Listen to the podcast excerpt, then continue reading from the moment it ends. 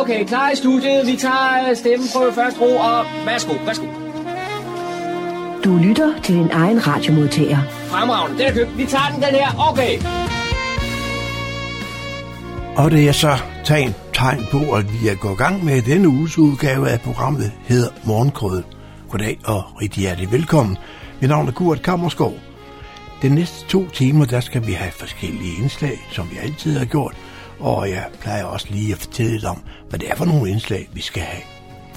Jeg kan sige, at øh, John Marco har besøgt tårnopræsten Karine Ju nede i Niveau for at høre lidt om hendes alle opvækster, hvor hun kommer fra, og hvad, hvad der er nye tiltag nede i kirken dernede, og lidt om, øh, kan man sige, udendørs gudstjeneste her i Pinsen, og høre, hvordan det går med det.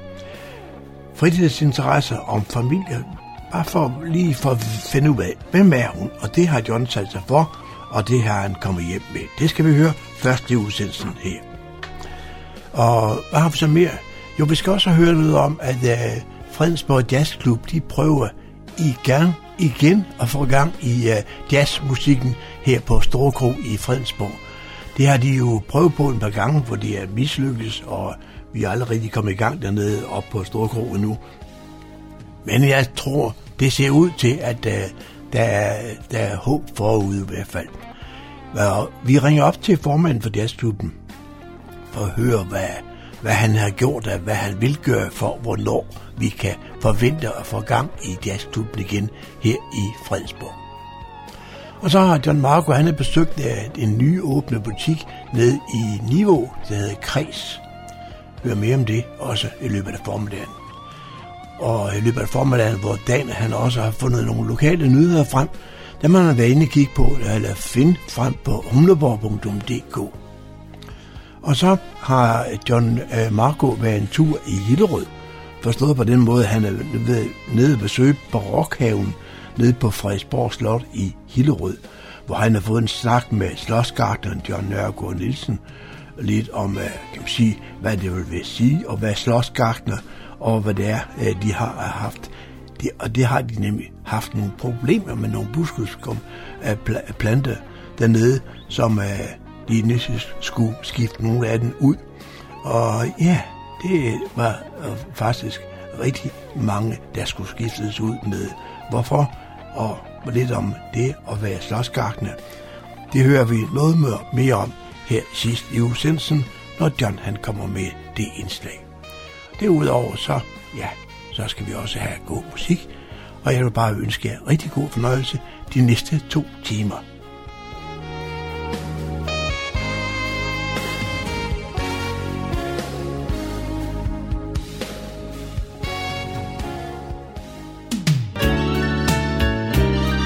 lytter til Morgenkrydderen. I studiet er det Kurt Kammerskov.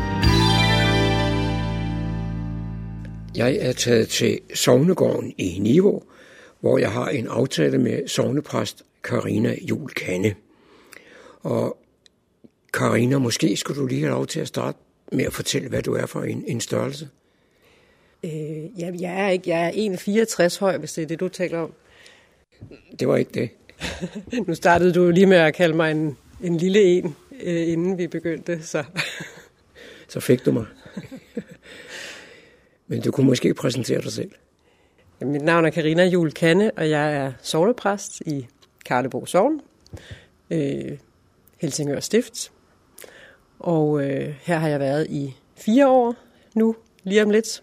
Jeg begyndte i øh, 2017, 1. juni. Så den tid er gået stærkt. Hvor, hvor i, i verden er du vokset op? Jeg er født i Funder, uden for Silkeborg, øh, i 1978. Og øh, gik i skole, i Funder skole. Øh, og senere øh, gik jeg på HF i Silkeborg og boede der øh, indtil 1999, hvor jeg tog en tur til Berlin og var der et års tid. Og, og så vendte jeg hjem til Danmark for at begynde at læse på universitetet. Hvad fik dig egentlig til at øh, vælge teologien? Øh, ja, altså, øh, det har jeg også tit spurgt mig selv om. Øh, fordi det har ikke været sådan en lige vej. Det var ikke noget, jeg vidste, jeg ville. Men der var alligevel tegn i sol og måne, kan man sige, når man i retrospektivt ser på det. Så var det ligesom om, at, øh, at, øh, at selvfølgelig skulle jeg det. Øhm, det er jo sådan, at man har praktikophold i øh, Øh, praktikforløb i, i 10. 9. 10. klasse. Vi havde et kort i 9. klasse allerede, og der var jeg i en børnehave, og fandt ud af, at det skulle jeg i hvert fald ikke. det, det var for hårdt, synes jeg. Så da jeg skulle i praktik i 10. klasse, så, øh, så var jeg i tvivl, og fik lov til at, at bruge sådan et computerprogram, de havde dengang, som hed Spor, hvor man skulle svare på hundredvis af spørgsmål. Og øh, til sidst så spyttede computeren så en, en liste ud med forskellige erhverv, som ville passe til ens temperament. Og allerøverst på den liste, der stod der bedemand. Og så tænkte jeg, at det ville nok blive lidt svært at få en, øh, øh et praktikforløb som bedemand der i 10. klasse. Så jeg tog nummer to, og det var præst. Så kom jeg i, øh, så kom jeg i praktik, erhvervspraktik hos min øh, gamle præst i Funder og Kravlund, Ejner Stoppe, som havde døbt og konfirmeret mig. Og det var fantastisk. Øh, jeg kunne virkelig mærke, at det her job, det ville være perfekt for mig. Bortset lige fra det der med kirken. Det synes jeg var på en eller anden måde grænseoverskridende. Altså øh, ikke fordi jeg ikke godt kunne lide at gå i kirke, og ikke fordi jeg ikke troede på Gud. Men jeg kunne ikke se mig selv som kirkens repræsentant. Øhm, så selvom alle de ting, jeg fik lov til at være med i hele den der uge, øh, på en eller anden måde var, øh, altså lå lige for, så, øh, så, så afskrev jeg ligesom tanken efter det der praktikforløb. Fordi jeg kunne, ikke, jeg, jeg kunne ikke forestille mig, at jeg nogensinde kunne udfylde den rolle, som Ejner han udfyldte. Øhm, og så gik der altså en hel del år, øh, og jeg var sådan, øh, havde egentlig besluttet mig for, at jeg ville læse psykologi. Men på et eller andet tidspunkt, så faldt fem ørerne alligevel. Jeg var på, øh, jeg boede i, i Berlin øh, et stykke tid og, og øh, arbejdede der og, og skulle hjem og læse, og så tror jeg bare, da jeg sådan fik kigget nærmere på indholdet af de forskellige øh, universitetsuddannelser, sad og nærstuderede det lidt mere. Hvad er det egentlig, de forskellige studier indebærer? Så gik det op for mig, at teologistudiet havde alt, hvad jeg elskede, og ingen havde fag. Der var sprog og grammatik, og der var historie, og der var filosofi, og der var kristendom. Øhm, det var bare, øh, jeg tænkte, det der, det vil jeg. Og der var også en hel masse fag, som jeg ikke vidste, hvad betød. Jeg vidste ikke, hvad, hvad, hvad dogmatik var. Så, så, så det endte selvfølgelig med at blive mit absolut top favoritfag. men øhm, ja, men altså, da, for jeg fandt ud af, at jeg skulle læse teologi, og begyndte på det, øh, har, har der ikke været en eneste dag, hvor jeg var i tvivl om, at jeg var landet på den rigtige uddannelse. Nu er det ikke fordi, nu er det ikke fordi, jeg har overværet særlig mange af dine prædikner, men jeg har dog trods alt været til stede et par gange. Og øh, nogle gange så er du lidt overraskende øh, i de ting, du siger, naturligvis, men også i nogle af de ting, du foretager dig fra prædikestolen. Du har alle mulige remedier med, og det er ikke kun, når der er børn til stede, så vidt jeg ved. Det er fuldstændig utilsigtet. Det kommer bare over mig. Nej, det er ikke rigtigt. Øhm, nu ved jeg ikke præcis, hvad det er for nogle øh, situationer, du tænker på. Jeg, jeg plejer ikke at kaste om mig med rekvisitter øh, på prædikestolen, men det er dog sket indimellem. Hvis der har været et, et billede, jeg vil fortælle om, så giver det jo mening lige at sige, jeg hænger det lige her, så I kan se på det bagefter. Men øh, nu du siger rekvisitter, så har jeg faktisk en med. Og øh, det var fordi, at du øh, havde jo fortalt mig, at du ville spørge til mit valg af uddannelse. Og øh, jeg skal nok vende tilbage til det med prædiknerne lige om lidt. Men nu fortalte jeg jo, at jeg havde været i praktik hos min gamle præst i Funder og Kravlund. Og senere hen, da jeg valgte teologistudiet, og hele vejen igennem studiet, der fulgte Ejner mig jo med interesse. Og da jeg så endelig langt om længe øh, blev ordineret, og der gik nemlig lang tid fra jeg var færdig med studiet, og så til jeg besluttede mig for at blive præst, så kørte han fra øh, Midtjylland og så øh, til København for at være med til ordinationen. Og øh, efterfølgende hos biskoppen, der gav han mig en gave. Han holdt en tale for mig og gav mig en gave. Og det er øh, den, jeg har taget med her. Som du kan se, så er det en, øh, den sprallemand. Eller øh, en af den slags øh, sprallemænd, som øh, er lavet af træ. Og Ejner har selv lavet den. Og øh, den her præst, det er simpelthen en lille præst, der hænger. Han er spændt op mellem to øh, stykker træ. Og hvis jeg trykker her, så spræller han. Og det er ikke bare pjat. Der er selvfølgelig tænkt over det. Fordi Ejner, han har teologien i orden. Og han fortalte mig, at han har lavet den her sprællepræst til mig. Øh, som et billede på, at en præst ofte kan være spændt hårdt op. Men samtidig så er det vigtigt, at man husker på, hvad det er, man er spændt op imellem. Øh, så når man står på prædikestolen og laver alle mulige fiksfakserier og, øh, og, øh, og gøjl, så er det meget vigtigt, at man husker på, at det er altså to helt bestemte søjler, vi er spændt op imellem. Og det er øh, øh træenighedslæren og tonaturslæren. Og det er sådan nogle meget dogmatiske begreber. Men det er simpelthen en måde at, øh, at holde mig selv fast på mit teologiske grundlag. Så jeg mener jo, at man kan lave alt muligt, både for børn og voksne, hvor man henter interessante, sjove ting ind i kirkerummet. Så længe jeg husker at spørge mig selv, hvor er den teologiske tråd i det her? Hvor forkynder jeg kristendom i det her? Nu er kirken, og det kirken står for, jo et gammelt hus med en masse traditioner helt tilbage fra, ja, jeg ved ikke hvornår. Er det sådan, at du har taget initiativer til, til, til nye, nye ting, mens du har været her? Lidt, men øh, eftersom at jeg er en ret ny præst, skal lige sige, at jeg blev først øh, jeg blev ordineret til min første stilling i 2016. Øh, så meget af det, der er nyt for mig, det er jo lige præcis gammelt i huset. Øh, både øh, altså har mine kolleger jo øh, mange års erfaring med mange ting et eksempel er sovgrupper, øh, som Kirsten har, har haft i mange år, og som jeg jo først er begyndt at prøve kræfter med for et par år siden. Så, så for mig er det nyt, men ikke for sovnet. Øh, jeg har... Øh, ja, øh, jeg har arrangeret eksistenssamtaler, som vist er nogenlunde det eneste sådan sprit nye. Øh, nogle, nogle samtaler aftener, øh, som jeg har holdt sammen med Kirsten, øh, som gik ud på netop at få, få folk til at tale sammen. Øh, om eksistentielle temaer. Så har jeg øh, heller ikke noget sådan særligt nyt, men jeg har ligesom øh, valgt at, at fokusere mine egne kræfter på og øh, øh, arbejde mere med, altså med, med konfirmander og andre unge med særlige behov, øh, og er ved at tage en specialuddannelse øh, øh, med undervisning og formidling for, for den målgruppe. Øh, så det er i hvert fald noget, der lige vil komme lidt øget fokus på. Nu har det sidste års tid været præget af corona, og det har du også kunne mærke i, i, i dit arbejde. Det kan du tro. Hele mit liv har jeg hørt øh, udtrykket, øh, plejer er død. Men for første gang i mit liv er det virkelig sandt. Altså det sidste år har plejer været død. Og øh, perfektheden har virkelig været under pres. Altså det perfekte bryllup, den perfekte barnedåb, den perfekte konfirmation. Alle de ting har man bare været nødt til at øh, skyde en hvid, hvid pil efter og, øh, og finde en anden måde at gøre tingene rigtige og gode på. Det har været rigtig svært i forhold til bisættelser og begravelser.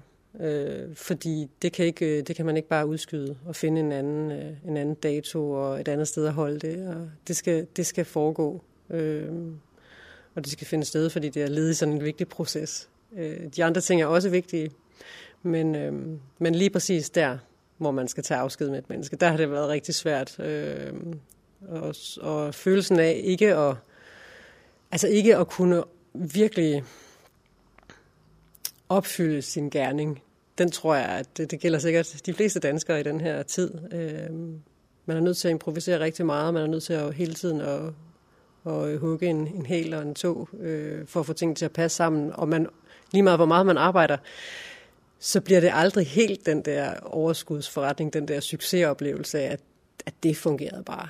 Øh, fordi det er et kompromis hele tiden. Så på den måde har det været opslidende, og jeg er i hvert fald ikke, jeg har ikke lige så meget at gå på mod i forhold til, hvordan vi gør tingene her i coronatiden under restriktionerne, som jeg havde for et år siden. For der troede jeg jo naivt, at det her det var en, en ganske kort periode, vi skulle igennem. Vi skulle bare frem til sommeren. Så der, der, der kunne jeg ligesom bedre stå på hovedet for at, øh, at finde på måder at nå ud til vores menighed på. Og nu, øh, nu er jeg lidt mere tyndsligt. Nu er det, øh, nu er det kerneydelserne, som skal fungere. Og, øhm, og så, øh, ja. Men, men det må jo også have givet dig mulighed for at se tingene fra en lidt anden vinkel. Ingen tvivl om det. Altså, der er der, der, jeg har helt klart opdaget nogle ting, som jeg vil kunne tage med mig. Ingen tvivl om det. Øh, altså, der er sikkert ingen, der har været ked af, at prædiknerne er blevet en lille smule kortere. Men øh, til gengæld, så har vi nok alle sammen, altså alle os, som kommer i kirke øh, rigtig tit, vi har jo opdaget, hvor stort et savn det var, at vi ikke kunne synge sammen. Også dem, der måske ikke piper øh, allerhøjst, men bare det at, at være, altså være i, i gudstjenesten som noget, øh, vi, vi, øh, noget, vi fejrer i fællesskab, sådan at, øh, at menigheden ikke sidder som tilskuer, og præsten skal optræde, øh, men at, øh, at vi fejrer gudstjeneste sammen. Det er meget, meget tydeligt øh, under, under de her restriktioner, vi har haft. Og nu hvor vi så igen må holde fuld gudstjenestelængde og synge sammen, der er det, altså, det er en stor, stor glæde. Og en anden ting, jeg også har oplevet øh, i forhold til konfirmanderne, at øh, det selvfølgelig det har været rigtig svært, at vi ikke kunne være sammen. Og vi er gået glip af mange af de fælles aktiviteter, vi normalt ville have haft. Men jeg har opdaget, at den øh, langt højere grad af en-til-en kontakt, jeg har haft med dem, den har heller ikke været spildt. Altså jeg synes, jeg har haft en bedre fornemmelse for den enkelte, end jeg normalt har. Hvis man har mange konfirmander, øh, så er der jo nogen, som ikke siger så meget, og som ikke helt kommer på banen med, med det, der måske, øh, øh, de udfordringer, de har, eller det, der presser sig på. Og øh, der vil jeg i hvert fald huske mig selv på, at jeg ikke nødvendigvis behøver måske at Øh, finde vikarer, fordi jeg skal på kursus en uge eller et eller andet, fordi den der, øh, den der mulighed med at, at, at give dem nogle opgaver eller en udfordring eller et eller andet, de skal gøre derhjemme, og så skal de vende tilbage til mig og sende en sms eller nogle billeder eller en refleksion over noget, øh, det, det har givet en god føling med dem. Lige nu er det forår, og om lidt er det pinse, og der plejer sovnet her at holde en udendørs tjeneste anden pinsedag ved Egedal Kirke. Hvordan er det i år? Det bliver, som det plejer. altså med forbehold for regnvejr selvfølgelig. Det kan hende, at, øh, at teknikken drukner i regn, og så må vi rykke indenfor. Men øh, nu må vi jo samles udendørs øh, til gudstjenester, og øh, vi har det hele på plads. Så det glæder vi os rigtig meget til. Selvom du siger, at du har meget travlt her i, i dit job i, i Karlbo øh, Sogn, så er der vel også tid til en lille smule fritid og til familien. Ja, det er der. Altså en af glæderne ved at være præst i, og bo i sit sovn, synes jeg jo er netop, at de ting også hænger lidt sammen. Altså jeg kan, kan godt tage børnene med på arbejde, øh, hvis, det, øh, hvis det brænder på, og, øh, og øh, coronarestriktioner betyder, at, at de ikke må være det ene eller det andet sted. Øh, og, øh, og omvendt, så, øh, altså, hvis jeg har tid til det, så vil jeg jo rigtig gerne hen i fitnesscenteret, når der ellers er åbent igen, og øh, løfte nogle tunge vægte. Og øh, der møder jeg jo så også mine sovende børn, og så får vi også nogle gange en snak om, om øh, det noget, vi har haft sammen, altså øh, noget, der er sket, eller noget, som skal ske. Øhm, så, så der er også sammenhæng der, ligesom at jeg jo er øh, mor til institutionsbørn og skolebørn her, og, og også der møder øh, de børn, som jeg har til enten det ene eller det andet, og deres forældre. Øhm, men øh, med en mand, som er lokomotivfører, øh, og som ligesom jeg arbejder weekender og aftener og helligdage, så kan det godt være lidt et puslespil at få det til at gå op. Så øh, fritidsinteresser er mest noget, som har med børnene at gøre, og, og så ellers øh, selvfølgelig læse en masse gode bøger øh, og løbe en tur i området. Du lytter til morgenkrydderen. I disse coronatider, der skal der en, en, en meget modig mand til at arrangere forskellige koncerter og sådan nogle ting. Det er jo blevet aflyst kan sige, i næsten det hele land, ikke? Og det er forskellige arrangementer. Men øh, den meget modige mand, som vi har her i lokalområdet, det er formand for Fredensborg Jazzklub. Han hedder Ole Holte. Ham vil ringe op. Goddag, Ole Holte. Goddag, Kurt. Ole, øh, du har jo flere gange forsøgt, ikke også her nogle gange, at, at starte uh, jazzklubbens uh, arrangementer op igen uh, inden for det sidste halvanden års tid. Ikke også? Det er ikke rigtig lykkedes for dig. Uh, hvad er det, der gør, at du nu tør at gøre det igen? Vi har den glædelige opfattelse, at samfundet er ved at åbne sig igen. Ja. De, fl- de fleste er jo, når vi når øh, en måneds tid længere frem, er jo øh, vaccineret, og det betyder jo, og det kan man jo se alle vejen, at nu begynder man at genåbne. Ja. Og for, for jazzklubbens vedkommende, der skiftede vi jo spillested i marts sidste år. Ja. Det vil sige, vi, flyttede fra Fredensborghusene og til Store Kro. Ja. Og vi fik så lavet et arrangement. Men, men der kom øh, en Mette Frederiksen og lukkede hele butikken over Ja. i hele landet. Ja. Så, det måtte, det, så det arrangement i marts øh, 2020, det måtte vi aflyse. Ja. Så Så forsøgte så, du det, igen. lyst- så, så, det, så så det lyst ud i oktober. Så der, der, prøvede, der prøvede vi så igen og fik, fik start, at få startet op. Ja. Men, øh, men det, der skete præcis det samme, at øh, landet lukkede ned for Ja. den slags ting. Og så, øh, så var der jo ikke noget rigtigt at gøre ved det. Ja. Men, men nu tyder det så på, at, øh, at, tingene, at tingene lykkes. Det kan men vi, begynde, vi, ja. men vi, vi gør det jo ikke lige nu. Nej. Altså vi venter, vi venter til, og det er jo øvrigt sædvanligt, at jazzklubben har sine arrangementer i, i efteråret og så Ja, i, foråret netop. Ja, ja, ja. Så, Så vi, den venter, vi venter til fredag den 17. september. 17. september af Ja. 21, ja. Ja. ja. Og Det har, vi, det har vi lagt ud på, på jazzklubbens øh, hjemmeside, som jo er en del af, af Humleborgs side, hvor Ja. ja. jazzklubben har sin egen del. Ja. Der står om to arrangementer, vi har nemlig et igen den 19. november. Ja. Vi startede lidt blidt op, fordi vi vil godt ligesom se, hvordan, hvordan kører det på det Ja. nye spillested. Ja. Vi, vi, har, vi har jo lavet aftalen for, for mere end et år siden med, med Store Kro, men vi har bare aldrig kommet i gang. Vi har aldrig kommet i gang, Nej. så vi, du, du har ikke prøvet, kan man sige, hvordan det arrangement vil forløbe på Store Kro, kan man sige, og Nej, nej, med, med pladser og ting og sager. Så nej. Altså, det bliver, det bliver jo i, i Store Kros øh, prinsessesal, og, den, og der, det er jo et fint lokale til formålet. Øh, så så det, det, det tror og håber vi på, at det kan, at det Ja. kan fungere. Og, Ja. og jeg har da været i, i, dialog med kronen også op til, til de her ting, og vi har fundet de her datoer i fællesskab, så ikke vi går ind og blokerer for, for andre, For andre arrangementer, de har, ja. Og de vil jo gerne have det til fredag, og det passer jo også, også fint. Ja, ja. Fordi lørdag bliver de jo meget ofte booket til, til bryllupper. Ja, okay, ja. Nå, men det gør, det gør vel ikke noget, at man, man, man siger, at det, det, det bliver fredag for eftertiden, ikke også? Nej, fordi Ja, det, har, nej. det kan man sige, det har vi jo, det har vi jo også, som de allerfleste arrangementer lavet igennem alle årene. Ja. Helt tilbage fra, fra øh, den gamle biografer til også Ja. i Fredensborghusene. Det har kun været, hvis der har været andre arrangementer, der er kommet på tværs. Eller der har været et bestemt orkester, som faktisk kun kunne om lørdagen. Mm. Ja. For ellers, jeg vil sige, øh, 80 procent af alle vores arrangementer, siden vi startede i 1996, det har været, det har været fredag. Ja, okay, ja. Øh, Vi har jo rent faktisk 25 års jubilæum i år, så det skal, Okay. vi, også, Ja. det skal vi også huske at markere. Ja, ja, ja, okay. Jamen det er, så, så det kan være, at vi kan nå at få sådan en ju, jubilæumsarrangement på en eller anden mærkelig måde, ikke også? Så, så det gør. Hvordan er, er du blevet taget imod af, jeg tænker her på, af, af de forskellige orkester? Nu har du op til flere gange booket nogle orkester, ikke også? Og så har du aflyst det igen. At, at, at begynder de ikke at synes, du er særlig seriøs, eller hvordan ser det ud ude i, jazzverdenen? Altså, orkestrene har jo slet ikke været ude at spille nogen ste- steder. Altså, der har været nogle ganske få arrangementer sidste sommer, men, men det har, der har ikke været Nej. ret meget nogen steder. Det har stort set i halvandet år ligget fuldstændig dødt. Mm. Og det gør jo, at, at øh, alle, alle musikere ved jo godt, at øh, der er jo ikke, det er jo ikke noget, jazzklubben har nogen andel i, Nej. at der bliver Nej. øh, samfundsmæssigt lukket ned for arrangementer. Så, så, så det har man, det har man øh, selvfølgelig accepteret, og det er jo ikke kun i Fredensborg, det er blevet lukket. Det er jo alle, det- alle andre steder, ja. de arrangementer, de har haft. Jeg talte med en af jazz, en, jazz øh, orkesterlederen i Spirit of New Orleans. Det er dem, der starter arrangementet 17. september. Ja. Og de har, de har, de har fået øh, omkring 100 arrangementer aflyst. Ja. Og det, og det, det har de jo bare måttet sige, nå ja, det er der ja, ikke noget at gøre ved. sådan, sådan er det jo, ja.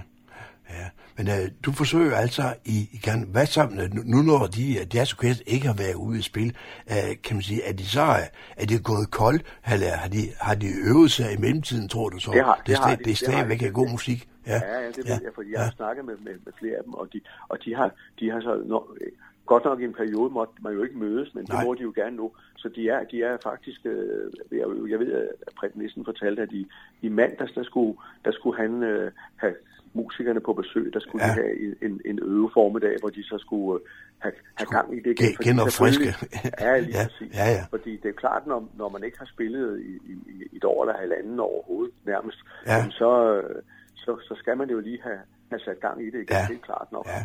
De Men skal det, lige- det, de- det bekymrer mig nu ikke, fordi øh, man, jeg kan jo se, at, at der er flere arrangementer hen over sommeren, som kommer til at løbe. Vi skal, vi skal jo blandt andet jo øh, på radioen have et, et særligt program om Rosenhaven Ja. i, i, i Hillerød, Ja. som har 10 arrangementer. Dem Ja. regner de jo med at gennemføre. Det gør de, øh, ja. Er helt normalt. Ja. Og Copenhagen Jazz Festival bliver også gennemført, godt nok over en længere periode, fordi, og, og man er også selvfølgelig med nogle restriktioner ved nogle af arrangementernes størrelse og sådan Ja. med publikum, men, men det kommer til at køre, men, men øh, med, med, med 80 mennesker i, i Fredensborg Jazzklub, så har vi jo ikke nogen problemer. Man må jo samles 100 allerede nu her fra, Ja. fra, fra, fra slutningen af, af juni, ikke? så det, øh, det, det, det forestiller jeg mig ikke, at, at, at der sker de der Nej. Nej. problemer. Det skal, så skal det være, hvis der kommer noget helt ekstraordinært, Ja, der ny- kommer på helt tværs og ny vælter det lockdown, hele. ikke også? Men, Ja, men, ja. men, men, men jeg kan ikke lige få øje på, hvad det skulle være. Nej. Fordi man, man siger jo, at øh, øh, når vi bare når hen til omkring 1. august, så er, der, så er alle danskere vaccineret. Ja. Så burde, så burde de jo ikke gå og smitte hinanden med noget som helst. Så det håber vi da i hvert Nej, fald ikke. nej, hvordan og hvorledes ikke også.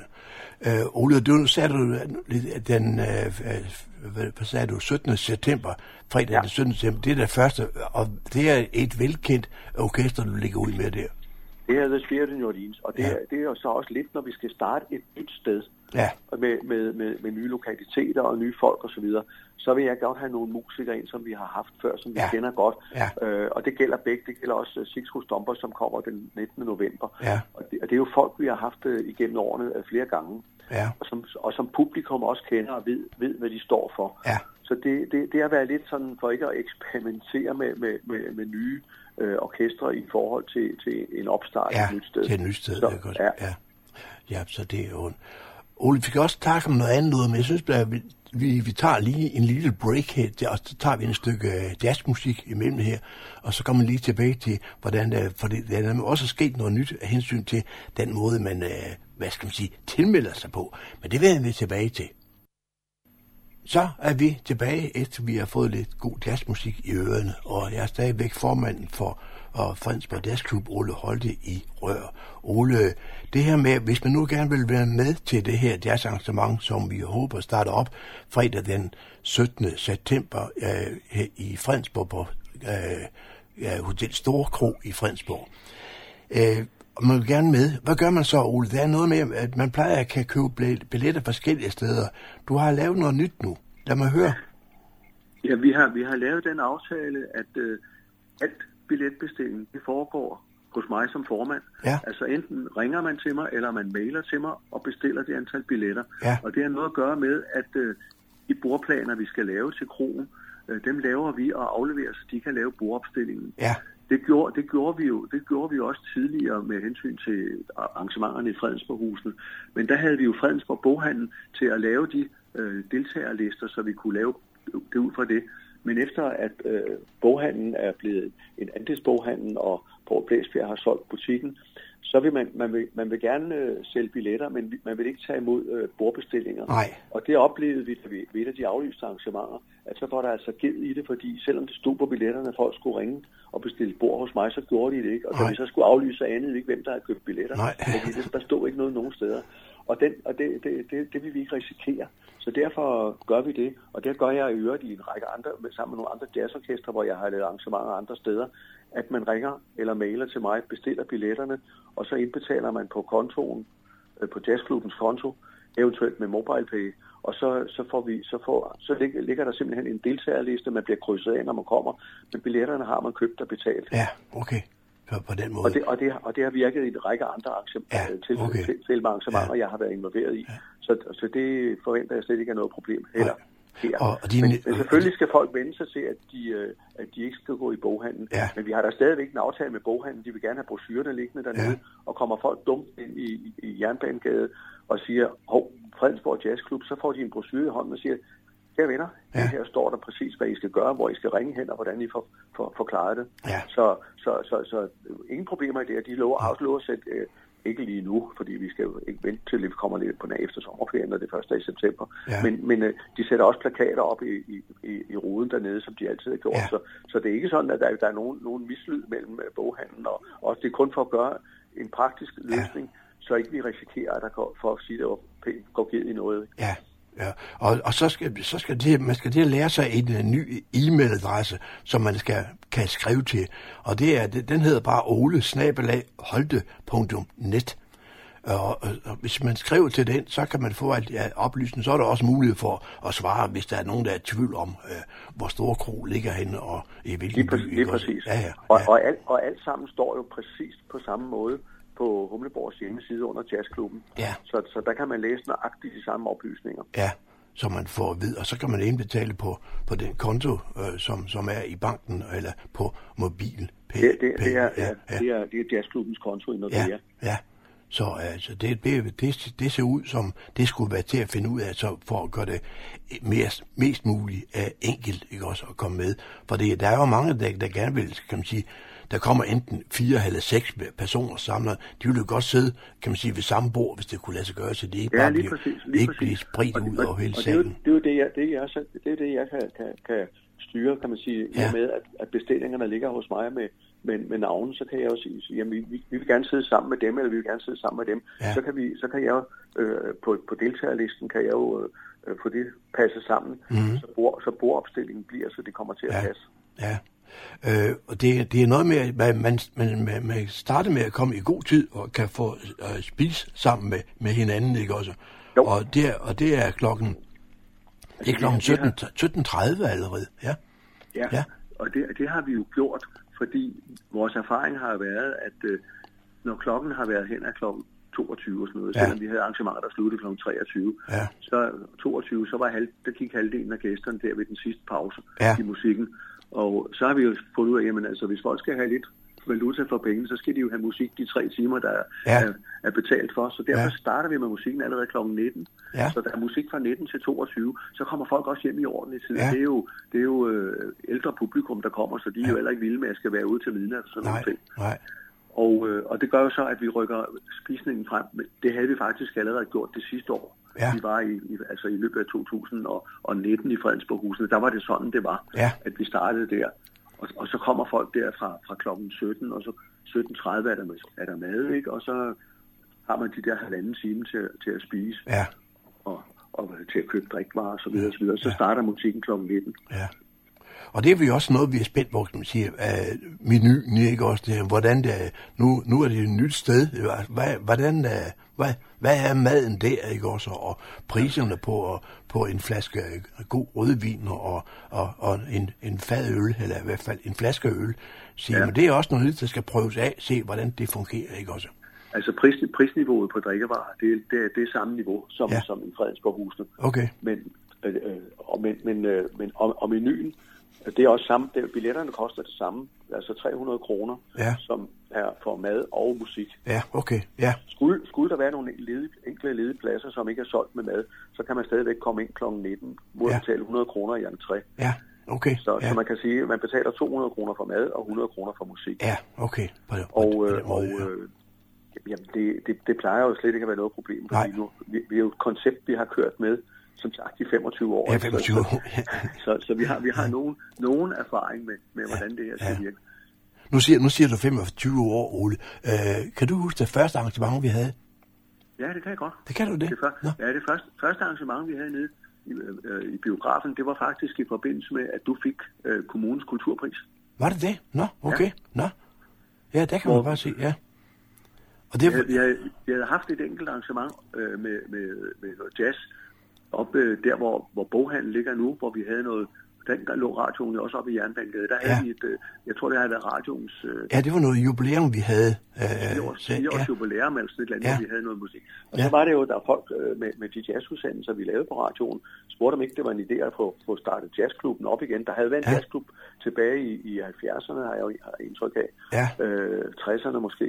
Og, øh, og, og, og det var så den, vi prøvede at få, få sparket liv i For, igen. Og, ja, Men, øh, men øh, da, da vi så, for ikke at lige starte en forening, så brugte vi den forening, vi allerede havde, til at, som laver ja. arrangementer, nemlig Radiostøtsforeningen Lyden. Ja. Og så, så, så lod vi den stå for jazzklubben, fordi vi skulle bruge et kommunalt lokale, nemlig biografen. Ja. Og der skulle vi være en lokal forening. Og det, ja. og det, det havde vi jo så der. Så Ja. brugte vi den så til, til første gang til det arrangement, hvor, hvor, Okay. hvor, du, hvor du fik kulturprisen dengang. Ja, okay. Nå, ja, der kan man bare se. Jamen, det, det- og det, og så, så sige, jeg, jeg kunne ikke huske det, men du kunne så huske det, ikke også? Men det, du er heller ikke så gammel som mig, så det, det er nok derfor. Ja.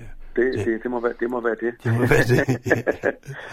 Ole, men... og, og så, så, tog det jo fart, så tog det jo fart i biografen, og senere, Ja. ja. senere har vi så, øh, fordi det var et stort arbejde dernede, Ja, ja. og vi skulle ja. lave det hele, så har vi så flyttet det på restaurant i stedet for. Ja, Og det, og det, det holder vi jo så ved at gøre stadigvæk nu, Ja, ja, den, og, nu, og nu bliver det så på Store Kro. ja. Så, så har vi også været rundt, kan man sige, i, i, i byen, i Fredensborg, ikke også? Så, Ja. Og været de forskellige steder, hvor, hvor der er næsten ikke en sted, vi ikke har været og arrangere jazz, øh, kan man Nej, sige, vi har, vi, har, vi har også lavet meget, meget op i byen, kan man sige. Ja, ja, det, det har vi også været. Ja, ja, det er helt sikkert. Ole, det er altså øh, fredag den 17. september, den første gang, der skal være jazz. Ja, og hvis, løs. ja, og hvis man øh, vil vide mere, eller øh, bare bestille nogle billetter, eller på nogen måde, så er der altså e-mailadressen, der hedder ole holte.net. Og man kan også ringe til dig på din telefon, ikke også? Men, øh, det er, så står du nede i brusen, og så kan du ikke lige få skrevet noget ned. Det er nok nemmere at skrive til dig. Det er altid også? nemmere på, på e-mail. Ja. Og, og ellers kan man jo gå ind på, på humleborg.dk, altså på hjemmesiden, på, Ja. på radioens hjemmeside. Øh, det er jo, øh, jazzklubben er jo en del af, af lokalradioen, Ja, kan ja. man sige. Så derfor er det jo nærliggende, der ligger en, en, en, øh, en oplysning der under, Ja. under jazzklubben på Ja. ja. Humleborgs forside. Ja, så kan man Øverst, se der ligger sådan en, der er sådan en bjælke, så står der jazzklubben, så klikker man bare på den, Ja. og så kommer man ind, og så kan man se alt, hvad vi to har snakket om. På. Ja, ja, ja, ja. Nå, men det vil sige, det, vil sige, det, det er spild af tid, så altså, alt vores snakke. Så. Ole, om ikke andet nu ved jeg ikke, hvordan det, hvad sommeren den bringer, men i hvert fald, så er, det, så er der jazz i Fredensborg. Fredag den 17. september 2021 hedder det vist nok endda. ja, og vi glæder os, Ja, godt vi glæder os, ja. Ikke? Ja. Og det er, kan man sige, de, de gamle traditioner, der har været med, de er der stadigvæk. Øh, Jeg er sikker på, at, at øh, John han går rundt og sælger nogle lodder også. Og, så, Det så bliver præcis, som det har ja, været altid, ja. Ja, ja. Med det, så lad os håbe på en øh, god, øh, god pinse, fortsat god pinse, som det også hedder, og så en god sommer, ikke også, og så vi kan få noget jazz til byen igen. Lige præcis, Kurt. Tak Ole- skal du have, og i lige måde. Jeg, jeg kan du godt have det godt, og så hils omkring det. Ja, tak, og i måde. Det er godt, tak skal du have. Ja. Hej, hej. Hej, Kurt. Husk, at vi her fra Radio Humleborg sender mandag til fredag fra kl. 18 til kl. 20 med musik og lokale indslag. Så sender vi i weekenden lørdag og søndag fra kl. 9 til kl. 20 med masser af gode musikprogrammer og lokale indslag. Stil ind på den lokale frekvens FM 104,3 MHz samt på nettet. Jeg står her på Gamle Strandvej i Niveau. Det er lørdag den 1. maj. Og så møder jeg Christina. Christina, du har åbnet en butik her i dag. Hvad hedder den? Den hedder Kreds. Ligger her på Gamle Strandvej, ja. Og øh, hvad er det, du øh, kan tilbyde de folk, der kommer forbi? Jamen, jeg kan tilbyde øh, fine ting til bolig, øh, boliginteriør og øh, lidt gaveartikler, livsstilsprodukter, øh, så man kan komme og få pakket lidt pænt ind, hvis man har lyst til at give en gave til andre eller til sig selv. Nu forstår jeg, at du har skiftet erhverv. Ja, jeg er øh, skolelærer og har været det i rigtig mange år, og er også glad for at være skolelærer, men jeg øh, fik den her tanke om at åbne en butik og har haft øh, en lille sådan butik i maven i mange år egentlig. Øhm, og så fik jeg ideen om, at det måske kunne være lige præcis her, i det her lokale, det kunne foregå. Øh, og så kunne jeg ikke slippe den igen, og nu øh, så det heldigvis ud til at lykkes. Og ja, det er det jo så. Nu er det lykkes, og det er jeg rigtig, rigtig glad for. Hvor længe har du været i, i gang med forberedelserne? Fra tanken opstod i, i flere måneder, måske et halvt års tid faktisk. Ja. Så øh, ja, og nu står jeg her. Ja, nu er det indrettet rigtig flot, kan ja, jeg se. tak for det. Vi har lige, øh, vi fik nøglerne her for en måned siden, og har så lige skulle ja, gøre lidt klar og male lidt og indrette selvfølgelig. Øhm, Men nu synes jeg også, vi er kommet godt i mål, og jeg har glædet mig helt vildt meget til at, at stå her i dag og åbne dørene, og så der kan komme lidt liv. Hvad med åbningstider? Hvordan er det? Der er åbent om onsdagen fra 12 til 17, og torsdag og fredag fra 10 til 17, og lørdag og søndag fra 10 til 16. Er du klar med kaffen? Så er vi klar med musik og underholdning. Her på Radio Humleborg, Nordsjællands mest voksne radio. Så er det igen gået hen og blevet tid til lokale nyheder hentet fra humleborg.dk. Jeg er Daniel Jørgensen. Nivegårds malerisamling inviterer alle borgere i Niveau til at dyrke kartofler i denne sommer. Det sker på en 200 kvadratmeter stor mark, som museet netop har anlagt på plænen vest for Niveau Centeret. Her kan børn og voksne være med til at lægge, hyppe og passe kartoflerne fra maj til august. Alt afsluttende med en høstfest den 28. august kl. 15 i forbindelse med den årlige Niveau-dag. Ideen til marken kom fra kunstneren Darvo og Michelin-kokken Christian F. Poliski, der begge er opvokset i Niveau. Alle interesserede kan møde op, når der lægges og hyppes kartofler. Det er den 27. maj kl. 15. Og så er der hyppedage flere gange i løbet af sommeren. Læs mere på nivogård.dk. Det blev en musikalsk festaften, da der for allerførste gang blev afholdt Melodi Grand Prix for blinde og svagt synende, også kaldet for Low Vision Song Contest 2021. Vinderen blev provinsprojektet med nummeret Kom og Dans. Blindecenter Bredegård i Fredensborg deltog med musikværkstedbandet De Syngende Muldvarpe, og de fik en fornem anden plads. Musikleder af De Syngende Muldvarpe, Lars Kongsø, var ganske stolt over bandet og har allerede nu meddelt, at de stiller op igen til næste år.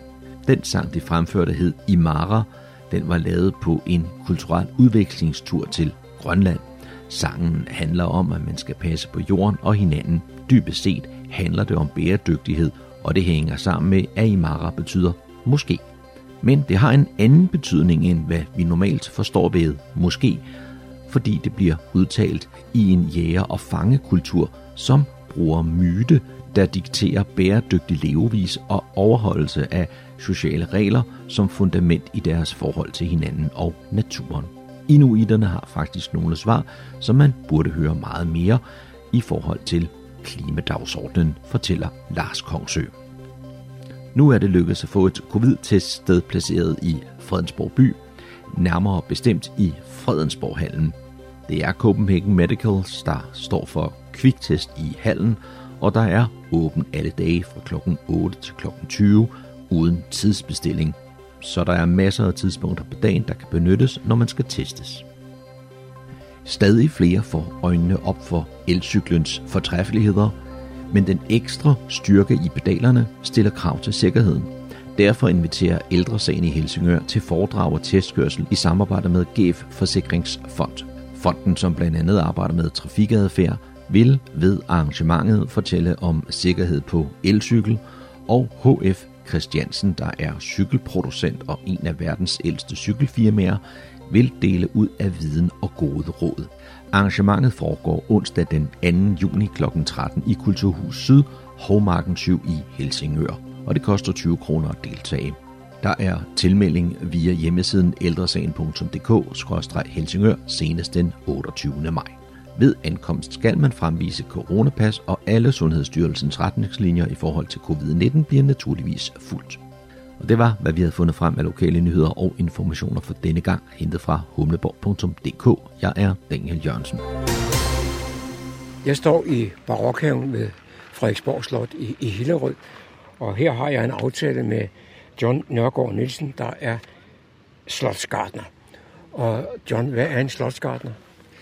Jamen, slotsgarten er en, der tager sig af, de, øh, af slotshaverne. Øh, det siger næsten sig selv, og, øh, og står for, for driften af, af de statslige slotshaver. Og jeg har driftansvaret for Frederiksborg Slotshave og, og for Fredensborg Slotshave. Som jeg startede med at sige, så står vi her i barokhaven. Og øh, det er jo et ældre anlæg. Hvornår er det første anlæg egentlig øh, anlagt? Altså, den første barokhave blev anlagt i 1720'erne under Frederik den 4., og han havde en hofbygmester, der hedder Johan Cornelius Krier, og derfor er der også nogen, der har kaldt anlægget her for det krigeriske ikke krigeriske anlæg, men krigerske anlæg. Øh, men i daglig tale bruger vi mest at kalde det barokhaven. Men, men i 1720'erne blev den oprindeligt øh, opført, og så havde den storhedstid på måske 30, 40, 50 år eller sådan noget, og blev så øh, delvist nedlagt og omlagt. Øh, blandt andet fordi, at barokhavemoden øh, ja, gik lidt af mode på det tidspunkt, og det var selvfølgelig også ekstremt dyrt at vedligeholde et så detaljeret anlæg. Og samtidig flyttede øh, kongefamilien fra Frederiksborg Slotshave til Fredensborg, til det nybyggede øh, Fredensborg Slot, og øh, så man kan sige, interessen omkring øh, haveanlægget her var, var dalen op igennem 1700-tallet. Men så for en del år siden, der fandt man ud af, at man skulle øh, genskabe haven. Ja, det er rigtigt. Øh, faktisk helt tilbage i 60'erne og 70'erne var der tanker om at, at genskabe øh, haven, altså 1960'erne og 70'erne. Øhm, men men, men øh, om, omkring øh, først i 90'erne lykkedes det så at få, få samlet øh, både tilstrækkelige interesser, men øh, ikke mindst øh, tilstrækkelig økonomi til at, at genskabe haven. Og det var jo med en rundhåndet donation fra, fra Carlsbergfondet, plus øh, stat, amt og kommune og Kulturby 96 midler, som øh, tilsammen gjorde, at det blev muligt at, at realisere genskabelse af hovedparten af borgerkaven. Den ligger her på en øh, bakkeskråning i Hillerød, og øh, man kan sige, der er fire, fire terrasser, og det lykkedes så at genskabe de tre nederste terrasser tættest på, på slottet. Så den sidste terrasse omkring Rundendam i den nordlige del af Borghaven er endnu ikke genskabt. Men det er et stort ønske at gøre det. Og hvornår var det projekt afsluttet? Projektet blev afsluttet i juni 1996 med indvielse af Grundlovsdag med deltagelse af Hendes Majestæt Dronningen og prins Henrik. Da man reetablerede anlægget der i 1990'erne, der plantede man 70.000 busbom. Og det så jo alt sammen meget godt ud dengang, men så skete der noget forfærdeligt. Ja, det er rigtigt. Øh, der blev plantet rigtig mange buksbom på det tidspunkt. Øh, cirka 60.000 i parterne og 10.000 op på ramper og skråningskroner.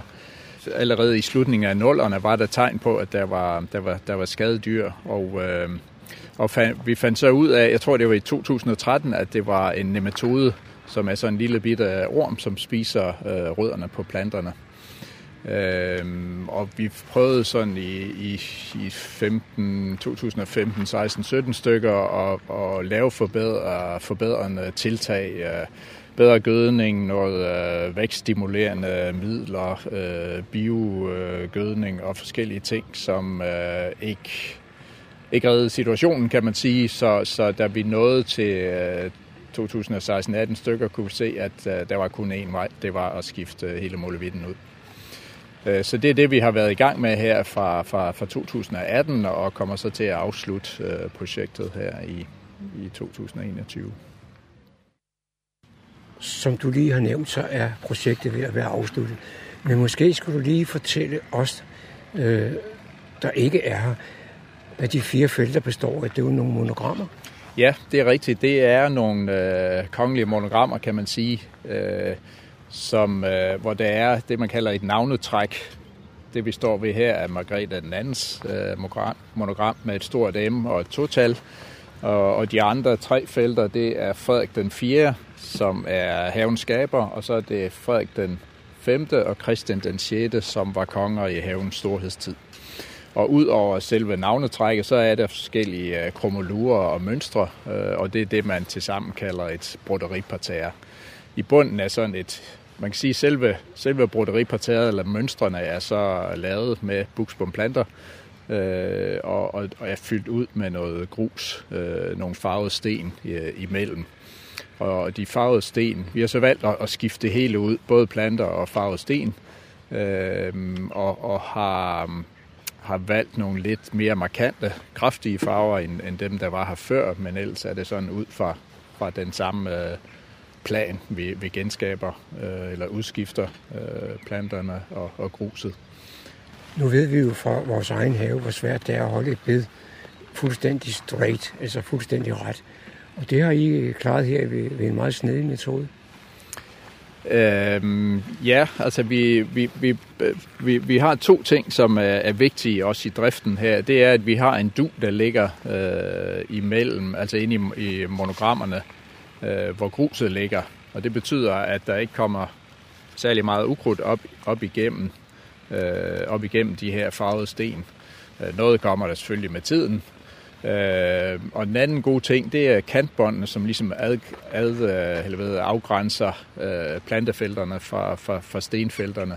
Og det gør, at der sker ikke sådan en opblanding af, af jord og, og, og sten, men at de er forholdsvis rene. Og, og det gør, at stenene ikke bliver forurenet med jord og ukrudt og sådan noget, og på den måde er det meget nemmere at holde.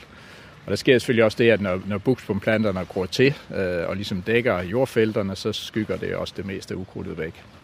I forbindelse med, med denne genskabelse af anlægget, der er I så valgt at plante lidt færre øh, busbom?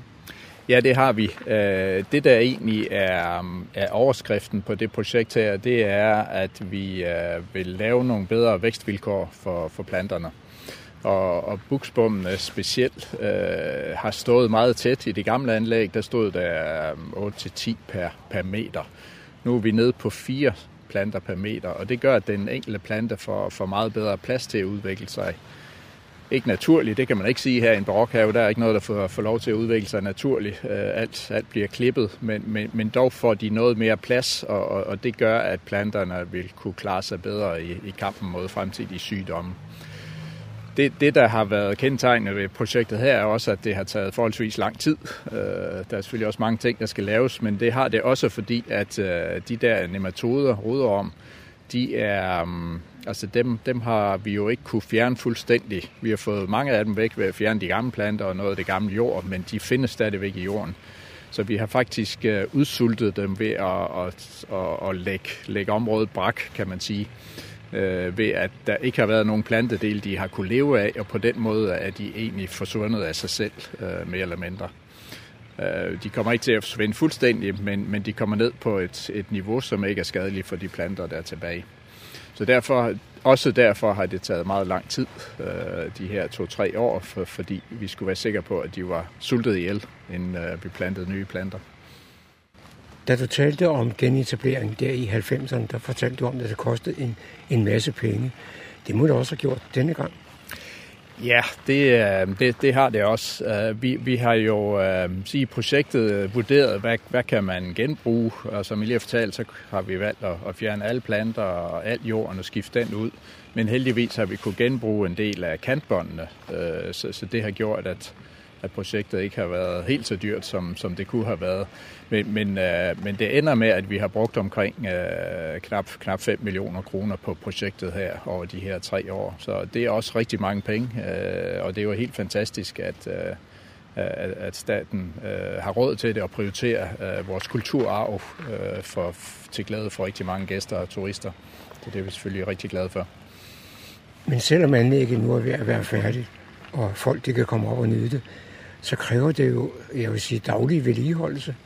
Det gør det, specielt her i sommerperioden øh, med, med klipning og med ukrudtslugning og, og renhold og, og grus, der skal rives, og det kræver rigtig mange ressourcer. Og som du kan se i dag, ud over dem, der er i gang med projektet her, så er der folk i gang med at klippe hæk og luge øh, parterner og rive gruset, så der er mange mand på arbejde hver eneste dag, i, specielt i, i hele sommerperioden. Nu er det så 25 år siden, at anlægget blev indvidet der i, i 96. Og det blev kraftigt markeret den 5. juni, sagde du. Hvad med den 5. juni i år? Hvad sker der da? Ja, der skruer vi lidt ned for blusset i forhold til for 25 år siden. Øh, og blandt andet på grund af, corona, så bliver der ikke den, øh, den helt store fejring. Så øh, vi glæder os bare over, at øh, partiet er blevet øh, udskiftet, og, og vi er klar til 25 eller 50 nye år med, med, med de planter, der nu øh, skal passes fremover. Så må man håbe, at disse nematoder de, øh, er kommet på et niveau, så I kan holde dem i ave. Øh, jeg krydser fingre øh, for, at øh, det lykkes. Øh, der findes mange andre udfordringer i vores branche, og hvis ikke det er nematoder, så kan det være det svampe eller andre skadede dyr, men øh, vi tager en, en, en dag i gangen eller et år i gangen, og så gør vi det så godt vi kan til, til glæde for alle dem, der kommer og kigger.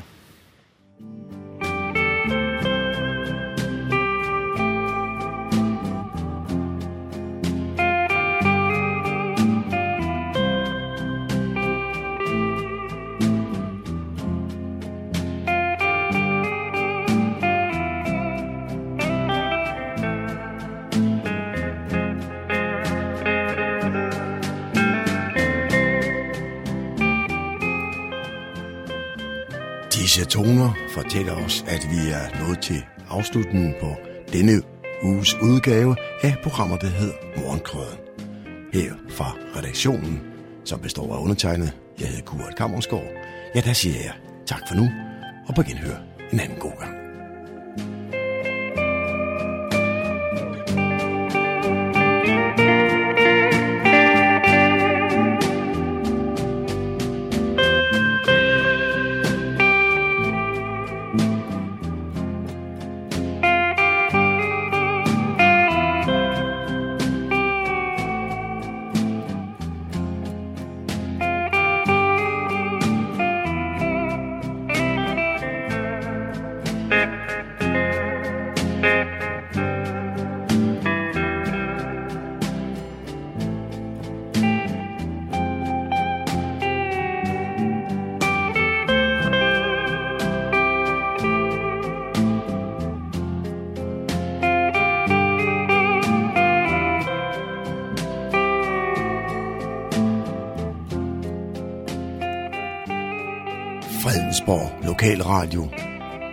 Radio Humleborg, Nordsjællands mest voksne lokalradio.